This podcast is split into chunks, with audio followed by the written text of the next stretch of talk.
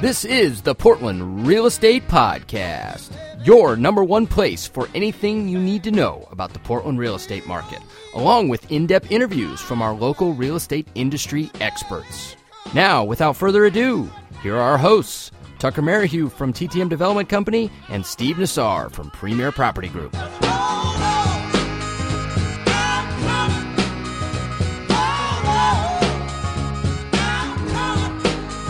All right, everybody out there in Listen Land, welcome to episode 10. That's right, we're on double digits of the Portland Real Estate Podcast. I'm back here this week in our virtual studio. I'm here with my co host, Steve from Premier Property Group. What's going on, Steve? Hey, Tucker. Good to be back. A little bit of a dreary day, huh? Not exactly uh, the sunny Friday I was hoping for, but you know, hey, we're inside recording, so I guess it's all right. Yeah, yeah. If there's anything that's going to slow down the Californians moving to Oregon, it would be this.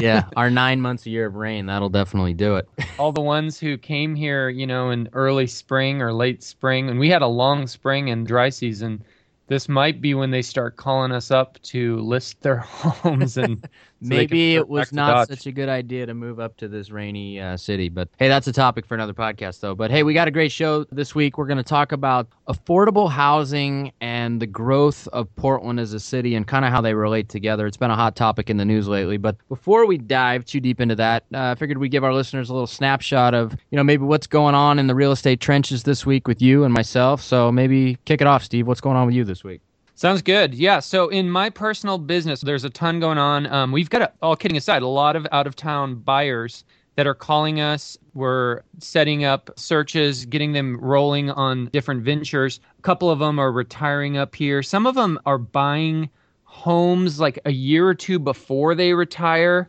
with talk of renting it out temporarily. I just got a call yesterday from a doctor actually in the Bay Area. She joked with me in the conversation. She said, I know I'm not supposed to tell this to people from Portland, but I'm from the Bay Area and I'm looking to relocate there. and I actually I joked back with her and I said, Well, you can tell it to the realtors because they're never going to have a problem with that but I'd probably not say it to everyone else. were they um, thinking, just a quick question, I mean, in terms of people buying and then renting, were they thinking that they were going to rent for like, you know, like Airbnb style, or were they going to find like a long term tenant for two years and then move in after that? I think usually long term. I have heard a lot more about the Airbnb, and I've had several people call and be interested in that and talk about how that's lucrative and they really want to go out in a big way with that. I do have to think that's probably harder on a property to have a variety of people coming in and out versus a long term tenant, even though in all seriousness, that can be hard in its own way on a property, as you and I have discussed in the past. But yeah, Airbnb, there's talk of it, but I think these people who are looking to relocate in a, a year or two, I think they want to preserve the property in as nice a condition as they can. So I think they're looking for long term tenants. Gotcha. Yeah, it's a little bit of a strange idea to me to buy it early and then rent it out and then eventually move to it. But seems like maybe that's uh, a way for people to at least have the end game already established, and then it's worth cleaning up the property, doing a little bit of small renovation or whatever in the interim to make it livable for them when they do move up here. Yeah, yeah. So, and then I had another interesting occurrence here in the past week. I have a listing and I got a call on it. It's a $700,000 view property from a Southern California buyer. And he was very interested. He's been looking for some time. He hasn't been working with an agent. He's just been looking online for quite some extensive period of time. He was very complimentary about some of the marketing we do, including the 3D tour and, and some of the video tours, and said he felt like he had already been in the property and was ready to all but write an offer. He said he wants to get here to examine it in person. I spent an hour on the phone with him. He was talking about flights within a few days. I had told my seller about this right away. I get a call from the seller saying, Hey, the weirdest thing happened. Another agent called with the exact same scenario a Southern California buyer that is looking to relocate here and is very interested and has been looking for a while and wants to get a flight up here. So I called the buyer back and I said, I'm not sure what's going on here, but if you want my help, let me know and I'm happy to help you out. The other agent went to the house, previewed it. I was expecting to not hear from that buyer again. I think every realtor out there has some story like this that they can relate. But lo and behold, the guy calls me back and he says, I want to work with you. I I, I, don't know exactly what he was doing with that other agent. I, he may have been using him a little bit. So it was the same guy, just to clarify. It was absolutely okay. the same guy. And what I perceived to have happened was he wanted another neutral set of eyes to go there to examine it and give their take on it prior to booking his flights. Even though I don't think that agent knew that, unfortunately for him. And anyways, he called me back. He is coming this weekend. I'm meeting him there on Sunday afternoon. But it's one of those crazy stories that only happens to realtors. I often joke that we're one of the few professions where you can do 99% of the job and still not get paid.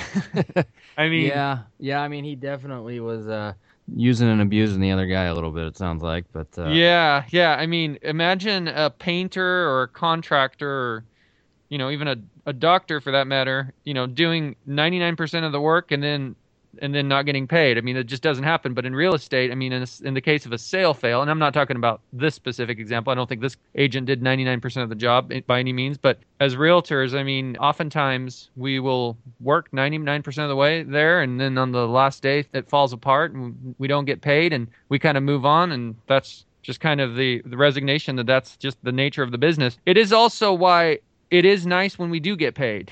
yeah, that's true on transactions, it'll look like maybe it was an easy deal for them, or maybe there was a big commission check. And to outsiders, it'll look like, hey, you know, that was a lot of money for what you did on this one. But, you know, it averages out because there's a lot of them that we don't get that kind of money on. Yeah, so, that's true. You got to bust your hump on some, and there's no reward for it. So it kind of evens out in the end a lot of times. Absolutely. So on the uh, business side of things, we're working on. You know, I talked a couple weeks back about signage and some things we're doing there that are really exciting. This week, I've been really focused on directional signs. You know, the kinds that you see all over town on the various busy streets, pointing people into the listing. It's kind of interesting. I mean, in some ways, I personally believe that those are more important than the actual yard sign for the sheer fact that they are on the busy streets and they do have far more traffic.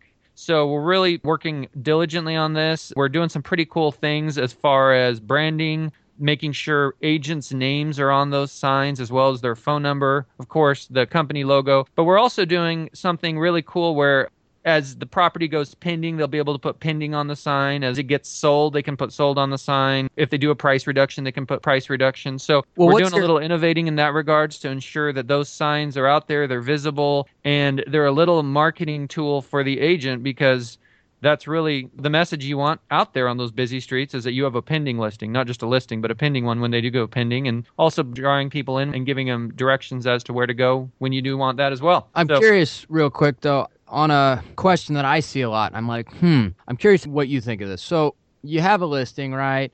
You put the sign up. Let's say you overprice it or it's not priced right, and then you do a price reduction. Do you like to put price reduced on the sign? What's your feeling about that and how that portrays the product, or do you think it even affects it? We do. We do. I can see where you would say that. And I would never go toe to toe with an agent that said, I, I won't do that because I could see where they're coming from in feeling like that's a negative. But the reality is they're going to see that eventually, I feel.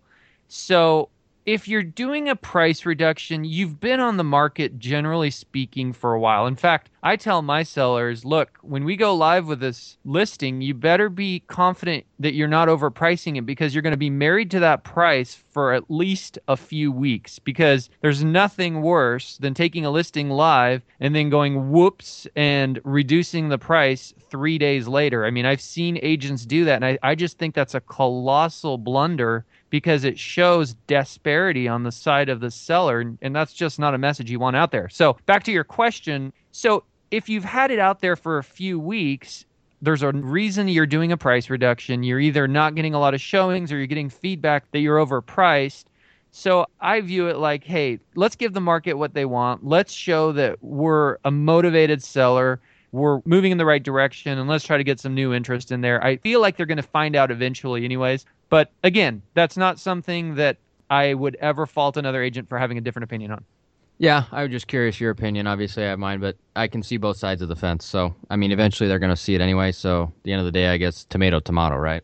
Exactly. How are things going for you, Tucker? Uh, good, good. We uh, we got a lot going on as far as new acquisitions. I was actually out in the field this morning, knee deep in sewer lines, trying to figure out what's going on. Uh, we got our Dunthorpe project that we're completing all our front end due diligence on. Kind of funny thing though. So the property doesn't have a sewer main in front of it. It has one behind it, and there's a couple properties in between where the sewer main is and where this lot is we're buying. So there's uh, laterals that run off the sewer main that cross other properties. But the problem is when they installed them, which means that we can eventually tap to one of these laterals and utilize the sewer. They never recorded a document saying where they are or what they are with a legal description. So the city has no idea where these sewer lines are, what these sewer lines are, which is a kind of a rarity. It happens every now and again, but not usually in a uh, you know really populated, developed area like Dunthorpe. So I spent this morning basically tracing down where these sewer lines are, what they are, mapping them out, and now we've got to create a legal description and a map to record so that when we go to build this house, people that eventually buy it from us know, you know, what they're hooked up to because that's obviously a big thing. It's also a pressurized line, which is kind of interesting. A lot of places in Portland, you can't pump your sewage. They don't allow for grinder pumps. You have to have fall, right? When you scope a sewer line, you have a listing or a buyer that's going to buy a listing. You know, part of the inspection process is scoping a sewer line. And so if that sewer line has a belly or, you know, maybe it doesn't have enough fall, you get back up in the line. And then that's probably something you write in your inspection addendum is to repair the line or repair the belly, right? Yeah. Yeah. So in this case, the line from where the property is to the main is uphill. All the surrounding properties actually utilize a pump as well to pump the waste uphill in a pressurized line. So you can't actually scope the line to the main in this particular case because it's pressurized. And if you took the cap off, you'd have like a geyser of sewage, you know, blowing. So we had to be real careful today. So anyway, interesting thing to find all this stuff out. But as it turns out, it's a normal thing in that area Dunthorpe to actually pump the waste, whereas in most of Portland, they don't allow for it or it's not a normal thing by any means. But there's like four lines that come in, but we figured it all out. So fortunately, there's a lateral that's right where the property starts that we're going to be building on. So it shouldn't be too much of a pain in the, you know, what for us, but all things we need to figure out on the front end before we start digging up things and knocking trees down because we don't want a pressurized sewer main to blow in the process yeah. of our excavation.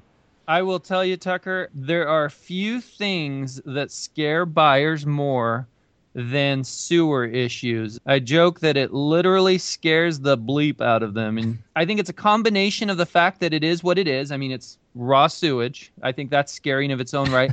but also the fact that it's invisible. It's under the house. They can't see it. They're relying on this camera and this person's word. And when they start to hear anything's amiss, boy, you can get through it usually, but usually it's one of the things that get addressed. Seldom do they say, "Oh yeah, there's a sewer issue. Let's not fix it and, you know, focus on other things or even ask for a credit, even though sometimes they will do the credit, but they usually intend to fix it right away. It's unlike any type of, you know, so many other repairs that come up in the inspection process. They'll work through, they'll go, oh, yeah, I guess we'll be doing that in the next five years. That's just not one of them. Yeah, you know, and the other thing, too, is I think it's just kind of a big gray area. Not a lot of people know much about it. I'm sure a lot of the buyers, when you do a sewer scope, it's probably the first time they've done one in buying a house process. It didn't seem to be the norm prior to like 2004 ish for whatever reason. I mean, maybe they did them, maybe they didn't. But now, obviously, that radon, you know, all the all the basics get covered in an inspection process. So anyway, we got it figured out. We just confirmed that our plan. We're going to be building our Street of Dreams plan that we built in 2013 on this lot. It'll work out really well. It was actually a plan that Builder Magazine voted as one of the best plans in America. So a little pat on our own back since we designed it with Mascord, and it's been a really great selling plan for them as well since Mascord retained the rights to it. So I'm really excited about the way this is going to turn out, and you know, having new construction construction in Dunthorpe. It's going to be a really, really cool project. So we're definitely kicking that one off. We just closed on a big piece of land down the street from my own house. We're going to probably finish the partitioning process into three lots, but as we talked about before, we're probably only going to be able to build two because one of them will be a flag lot, but the one that will be a flag lot will be a really cool ranch. So I'm really excited about that project too because you don't get to build a big ranch very often. So I think that'll be a hot, hot property. And then we're actually breaking ground starting on Monday with a new project on Lake Grove Avenue, one we've been stuck in planning for a while. We had to rejigger our plan and we just got the green light. So we're going full steam ahead. We got a lot of really great projects and I'm excited to put some houses up over the course of this winter. Wow, congratulations. You got some great stuff going on. I called you, I think, last week a little bit asking some questions about your Dunthorpe project. I do have a buyer that's looking in Lake Oswego. They actually started in Dunthorpe and now they're kind of a little bit more focused on Lake Oswego, northern part of Lake Oswego. But yeah, I, I was really excited to hear what you had to say about it. And I did propose it to them, and it's definitely something they're considering as well. Yeah, it'll be an amazing house when it's done. And the beauty of this is it's right on the edge of Lake Oswego and Dunthorpe. So some of Dunthorpe I'm not a super big fan of because it's buried so deep. You know, it takes you 15 minutes to get to Starbucks. This place, you know, it's like five minutes to Starbucks. So you get the best of Dunthorpe and you get the best of downtown Lake Oswego. So I think it'll be a great project, and I'm excited for us to kick it off here very soon. It's not on the park by chance, is it, Tryon? No, it's by it. It's on Iron Mountain Boulevard. So it. it's just down the street on the way to uh, State Street. So got it. Well, that pretty much is uh, the highlights for me and uh, also for you and your business. But this week, we've got a really cool topic, and it's one that's been in the news a lot lately. There's a lot of sub headline stories that kind of tie into it. And it's really all about Portland's affordability, whether it be houses, rent. I think it's a hot topic right now. I think it's one that definitely deserves some conversation. And so I figured we'd devote this show to, you know, kind of talking about it, seeing what you think, seeing what I think, and really talking about some of the headlines and some of the opinions that are out there right now and, and really dissecting it a little bit. So why don't you kick it off with maybe an article or, a, you know, part of that topic that we can kind of start our conversation from? Yeah, so there was an article in the Oregonian this week about Portland's rising rents. And I've been hearing this from clients too. I had a buyer call me earlier in the week, and they were a person that normally wouldn't be a buyer in the sense that the price point they're talking about and the amount of income they have and just their scenario, normally you would think of them as a renter. But she expressed to me how frustrated she is with the rental market. And so they're scrambling and doing everything they can to try to get into the purchase market, which is kind of an interesting concept because you and I sit here all the time and talk about how the purchase market is and how hot it is. But clearly, it seems like in some ways the rental market is even worse. In fact, the article that I was reading said that the median rent in Portland is now $1,700 and I'm assuming that factors in apartments and it's not just single family homes, but I can't say definitively. It, it just said Portland's median rent is now $1,700. That, that's a pretty mind boggling figure because I can remember not too long ago when if somebody told me they had $1,700 for housing, I would never think of them as a renter. I would think, wow, you, you should be buying a house. But to have the median rent at $1,700, that's a lot. Now, it did also say that San Francisco's $4,600 so we're doing good there yeah, in comparison. Yeah. But it also was likening that we're moving in that direction. You made an interesting comment about Portland growing up. Say it again on air, what you were saying about that. So, you know, we've always, for at least as long as I've been living here and been alive, you know, we've been the cheap alternative to Seattle and definitely the cheap alternative to San Francisco. And so we're kind of that sleepier, smaller, less expensive, you know, lower cost of living type city, but it still has a, you know, a Portlandia factor, a cool factor, whatever that draws people here just an overall quality of life. Well, I think that we're on the verge of that changing. I think we're starting to grow up as a city. Uh, like we talked about, traffic's not getting better; it's getting worse, and the reason being is because we've had you know more and more people moving here, and they anticipate you know a large chunk of people continuing to move here. And I think that's taking us from kind of a major metro, but a smaller major metro, into one that's growing into itself and actually growing up and being a place where people actually move to. I know when I was going to University of Colorado I literally met maybe like one other person besides my roommate that was from Portland. And I didn't know anybody that was going to be moving to Portland as like a destination that didn't have family there after they graduated. I mean, it just wasn't something that people did. Well, now I think that's changing. I think people are moving here for, you know, a variety of reasons, but people are continuing to move here in larger numbers. And, and I think that's changing our city a lot. And I think it's changing our affordability ultimately. Oh, yeah, definitely. I fully agree. And so what this article was talking about a lot, and this has been in the national news as well. I've seen, I think there was a Harvard study this week as well that was talking about affordability in the rental market and how there's not enough low income housing being built. And this article was talking about that, and it was talking about solutions in Portland for low income housing. And one thing that cracked me up was a term they said that I'd never heard of it's an acronym. It's N I M B Y. So NIMBYs. It stands for not in my backyard. And it basically is saying that everybody, when you talk to them, is all about and all for affordable housing, except in their backyard. So it's one of those things that everybody wants it, but they just don't want it to be right there near their property. And yeah, so they're talking about the challenges of that.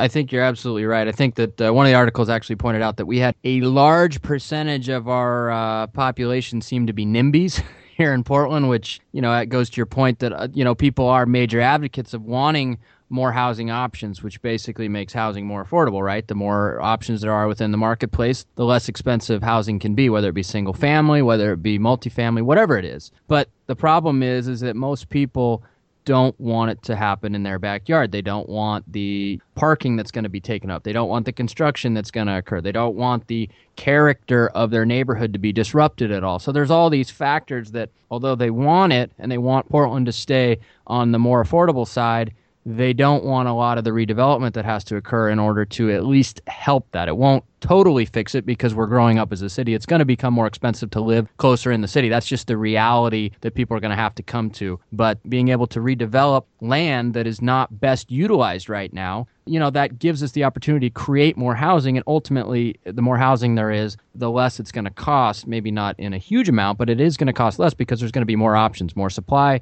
that'll kind of balance out the demand that's there. Yeah. And the other thing that was interesting in this article, another topic that it said was that a lot of people are moving back into the urban areas, the city, downtown Portland. It had an interesting statistic. It said the suburbs used to sell at a 9% premium above homes in Portland. That was about a decade ago. Now, 10 years later, the opposite is true. Portland homes now sell at a 7% premium over the suburbs. And one thing I can't help but associate this with is some of the traffic issues. I think as traffic has gotten worse and continues to get worse, because I think we agree that it's not going to get better, people are starting to reevaluate do I want to be in my car all that time, or do I want to be closer to where I work and potentially even play in downtown? And so people are making decisions, you know, on a daily basis as far as they pertain to real estate in that regards. I think you're absolutely right. And I mean, I think on a bigger level, I think people are not wanting to live the suburbs life necessarily quite as much as in the past. You know, the two dogs, white picket, or the one dog, white picket fence, 2.5 kids, whatever it is. You know, they want to be a little more hip. You know, they want to be a little closer into the city. They want to be able to go out to dinner easily. They want to be able to do a lot of the things that you can do in the city and have that lifestyle that comes with it. And, you know, a lot of bigger cities have been like that for a while. Portland hasn't really been quite like that up until recently. And so I think that's why we're seeing a lot of these prices, you know, increase close into the, the core of the city is because there is this increase in demand for all types of people that want to live in the city. Now, that's not to say that there's not affordable housing in the Portland area. You just have to go farther out, right? I mean, the more demand there is for closer in, the higher prices are going to be. That's just the way it is with every big city. But I think the problem right now is a lot of people want to have affordable housing and also be right in the middle of the city, which is kind of like having your cake and eat it too. It kind of goes goes against all real estate laws, right? Yeah, and then the other thing that happens when you talk about urban urban housing is parking. The parking issue, that's kind of the elephant in the room with regards to the challenges of people moving into the city. And I think that's a lot of the pushback too on a lot of these multifamily projects is that, you know, a lot of the neighborhoods don't want the parking congestion that that is going to cause by let's say putting another 150 rental units in you know on the corner of somewhere like you know i think up on fremont they were trying to put a building in. I'm not sure if they did or not but the neighborhood was pushing back because they didn't want the additional traffic and cars and parking issues that that's going to cause. So this ties nicely with the other subject we are going to talk about today Tucker, why don't you go into that? It has to do with putting up houses and things that can get in the way of that. yeah, we had an interesting headline this past week in terms of a, a lot in Eastmoreland, and there's another one in the Clinton neighborhood that Everett Custom Homes, I'm sure they're more than sick of talking about this and hearing about this, but they had a couple trees on one lot in particular in Eastmoreland that the owner of Everett was in negotiations with the neighborhood, and they actually brought the mayor in as well because the mayor lives in the neighborhood. And then one of the co-creators of South Park actually chipped in a big chunk of change, and so they were able to come up to a price within reason of the nine hundred thousand dollar price that Everett Custom Homes had put on the lot, and they came to an agreement. And I think ultimately it was a good idea for Everett to just, you know, wash their hands of it and sell it off. But it really goes to show that these are kind of the quintessential NIMBYs, not my backyarders, right? You know, people want more housing options, but not at the expense of a tree or two trees or whatever it is. And, you know, you can argue for and against it, but the reality is, is that you know, if you're not building new housing, you're not redeveloping land that's not best utilized, we're not creating any more housing. And that's not going to help our housing problem. And so the Eastmoreland neighborhood has now bought back this lot that has two giant trees on it. And, you know, from what I heard, they were able to raise enough actual cash and then they're actually going to have to get a loan for the other part of it. I'm not sure who's going to be responsible for paying that loan on an ongoing basis. I'm sure maybe the neighborhood will have a fund that pays the mortgage on it until it's paid off. But it just goes to show that people want affordable housing, but they also don't want redevelopment to occur in their backyard at the expense of parking, trees, change of character in the neighborhood. There's all these things. So we're kind of in a catch 22 where there's a lot of opposition to redevelopment, but yet there's a lot of advocates for affordable housing. So I'm really not sure where we go from here. Yeah, I've been following that story pretty closely as well, Tucker. It's an interesting one to me, down to the fact that, like you said, Matt Stone, the co creator of South Park, is right there in the middle of the thick of this. It almost seems like he's going to create an episode about this someday. Yeah, I would think so. Yeah, but now a couple things I noticed that might, and we can double check ourselves, but I do think, and this in some ways is a positive, some ways is a negative. Okay. I think Everett Custom Homes made money. I don't think they bought it for 900 and no, no, no. They made money, but yeah, uh, I'm saying it was a good idea for them to sell it, not in terms of just the money, because of course they did. I mean, they, they put a price on it that said, look, if we're going to forego this project, we have to at least make some money, because you know this is inventory that we're going to turn into a finished product, and we have to create revenue for the company, and we have to pay people. I mean, they have responsibilities to keep people employed and give people jobs, and exactly. so they exactly. definitely made money, but at the same time, I was just talking in terms of the brain damage and the fighting and the ongoing picketing. You know, there's a lot that comes with that. And so, is it worth it to do that project and deal with all that? Oh no, no, no, no. And they wanted nothing to do with cutting those trees. The the bad publicity that would come from that would never be justified in the small profit they'd make there. If I have my figures right, from what I did, the research I did and the reading online that I did, I think they bought it for 600,000 in the summer, in like the midsummer, when this first came into the news, there was a deal that was going to get them 900,000. That fell apart. And then more recently, there was Everett moving forward again with cutting the trees down. And that's when somebody literally went and hung out in the trees to prevent that. I think people... they called him Lorax Dave. That was the name they gave. him. yeah. And people with chainsaws came and they i'm sure wanted nothing to do with that bad publicity as well as protesters are there. So they then came up with another deal that it ended up at 800,000 that they paid Everett Custom Homes. And if I saw correctly it was another developer who purchased it. I don't think it's closed yet but is in the mix to purchase it and they're talking about putting one house potentially leaving the trees alone and putting one house because i think everett was going to do something you talked about last week where they're going to do two smaller houses. So a couple other interesting factoids with regards to this whole thing was that the mayor's office did get involved in brokering the negotiations which is kind of a slippery slope in my opinion because i agree. if you start doing that where does it stop? I don't know if you've looked around lately, Tucker, but there's a lot of trees in Portland. yeah, and I know exactly where the mayor's office got involved, which is because the mayor lives in Eastmoreland. But that being said, they got the deal done. I know whether or not there's a developer involved or not, I don't know who it is, but the people from the Eastmoreland area actually called our office and wanted us to be that developer. Obviously, we respectfully declined, but it's a tough situation. And, you know, a little side note is that in defense of Everett is they bought the lot and the house next door. So they were actually already split. So really, if the homeowner should be mad at somebody, they should be mad at the person that split their lot and sold it as two because they wanted to make more money, right? So mm-hmm. Everett bought each one for three and some change, three hundred thousand plus, and then they sold it for a combined eight hundred. But they had holding costs. They probably had a ton of legal costs. They've had some clearing costs you know, they didn't make out like bandits. They made a few bucks, but at the end of the day, that was two projects that they foregoed in order to not have to deal with the ongoing negotiations and brain damage and picketing and everything else that goes on.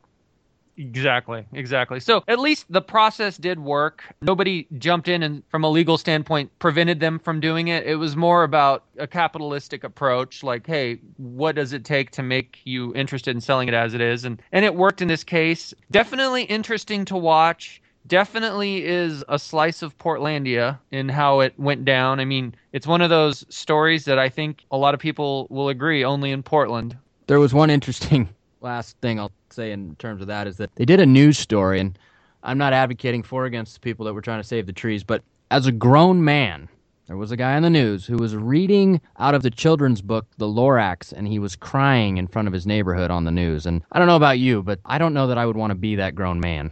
Yeah, yeah. I threw you in the hot story. seat there, Steve. Interesting story. so beyond that, I know there was another tree over on 41st and Clinton area, and I don't know what's going to happen with that, but it seemed like this one incident kind of provided a little steam for these other ones, and somebody had climbed that tree as well. And so, you know, you're right. It's a slippery slope. Is the mayor going to get involved on every tree negotiation moving forward? Or is the city going to say, look, developers have the right to cut down trees that are going to impede their ability to redevelop the land to its utmost potential? Well, here's another thought for you, Tucker. Imagine now Everett Custom Homes cared about their reputation, and they, I think the last thing they wanted was to be in the five o'clock news with their sign in the front yard and a couple tree stumps there, right? So they cared. But how many developers or people in general that are out there that don't care about their reputation, and suddenly if they own a lot already or are looking at buying a lot that has a historic tree or an old growth or something where does it end? Could we suddenly see these lots being held hostage where, you know, suddenly a memorandum is going out that I'm about to cut this unless I get paid? you know, I'll be honest with you, we've dealt with that a lot. We've dealt with a lot of animosity. I've had multiple death threats at my office from people that I know probably have no business following through with that, but they thought it would be a good scare tactic to send it to me in terms of us, you know, needing to cut down a tree. It's not that we were just evil tree cutters, but, you know, we're building new homes and sometimes trees, even if they fall outside the footprint of the new home, if your foundation falls within the drip line of that tree, the safe and responsible thing to do is to cut that tree down because otherwise you run the risk of that tree falling on somebody's house, maybe killing their child, killing their spouse. I mean, my wife, her cousin was driving down the street in Lake Oswego three years ago, and there was a tree that a homeowner had tried to cut down but because there was pushback, the city told him he couldn't do it. That tree fell down in a windstorm that should have been cut down previously, fell right on her truck, almost killed her, broke her back, broke her stepmom's neck. She's forever going to have rods in her back and she's going to have a tough life for the rest of her life, all because people were advocating for a tree to stay that really wasn't on their property. So it is a slippery slope. At what expense are we saving trees sometimes? And it really needs to cause people to at least think about that before they come to an opinion. Yeah, what a tragic story that was. And here's another interesting factoid for you, Tucker. Do you know why Portland is called Stumptown? Go for it. I don't know. Because way back in the day, 100 years ago, there was stumps everywhere in Portland. Do you know why there were stumps everywhere in Portland? Because there were trees everywhere at one point. At one time. Look at Tryon Creek Park, right? That's what Portland looked like. So here's the, the little factoid that'll boggle people's minds. If none of those trees had been cut down, would any of us be living in Portland? And the answer is no, of course. So a balanced approach is definitely required. I can't imagine anyone saying no tree should ever be cut down because if that was the case, Portland would not be here. I think a lot of it just comes down to, you know, we need redevelopment to occur and people need to get educated in terms of what trees absolutely have to be cut if you're going to redevelop land in order to try and satisfy the demand for ongoing and new housing that we're going to need here as people continue to flock to Portland. Exactly. So hopefully people can come to their own opinion, but at least look at both sides of the issue and, and really understand that we have to create more housing in order to try and balance off prices and keep them from continuing to go up, up, up. And from what I've read, the majority of people don't want to see housing become so expensive here that we're comparable to the Seattle and we will never be San Francisco, but you know, they want us to try and be the cheap alternative to both of those. And we're going to need to be able to create new housing in order to make that happen. That's so true. All right. Well, I think we kicked a dead horse here with this issue a few times. I threw you in the hot seat a couple of times. You properly evaded, so that was good. but I guess if anybody has hate mail, they can send it to me for this week's show. That should wrap up episode 10 of this week. Before we go, Steve, any parting words of wisdom? Everybody enjoy your weekend and try to stay dry. And any Californians out there that are rethinking their move up here, let me know. Steve will definitely help you. So, all right, guys, this is episode 10 of the Portland Real Estate Podcast. We're signing off till next week.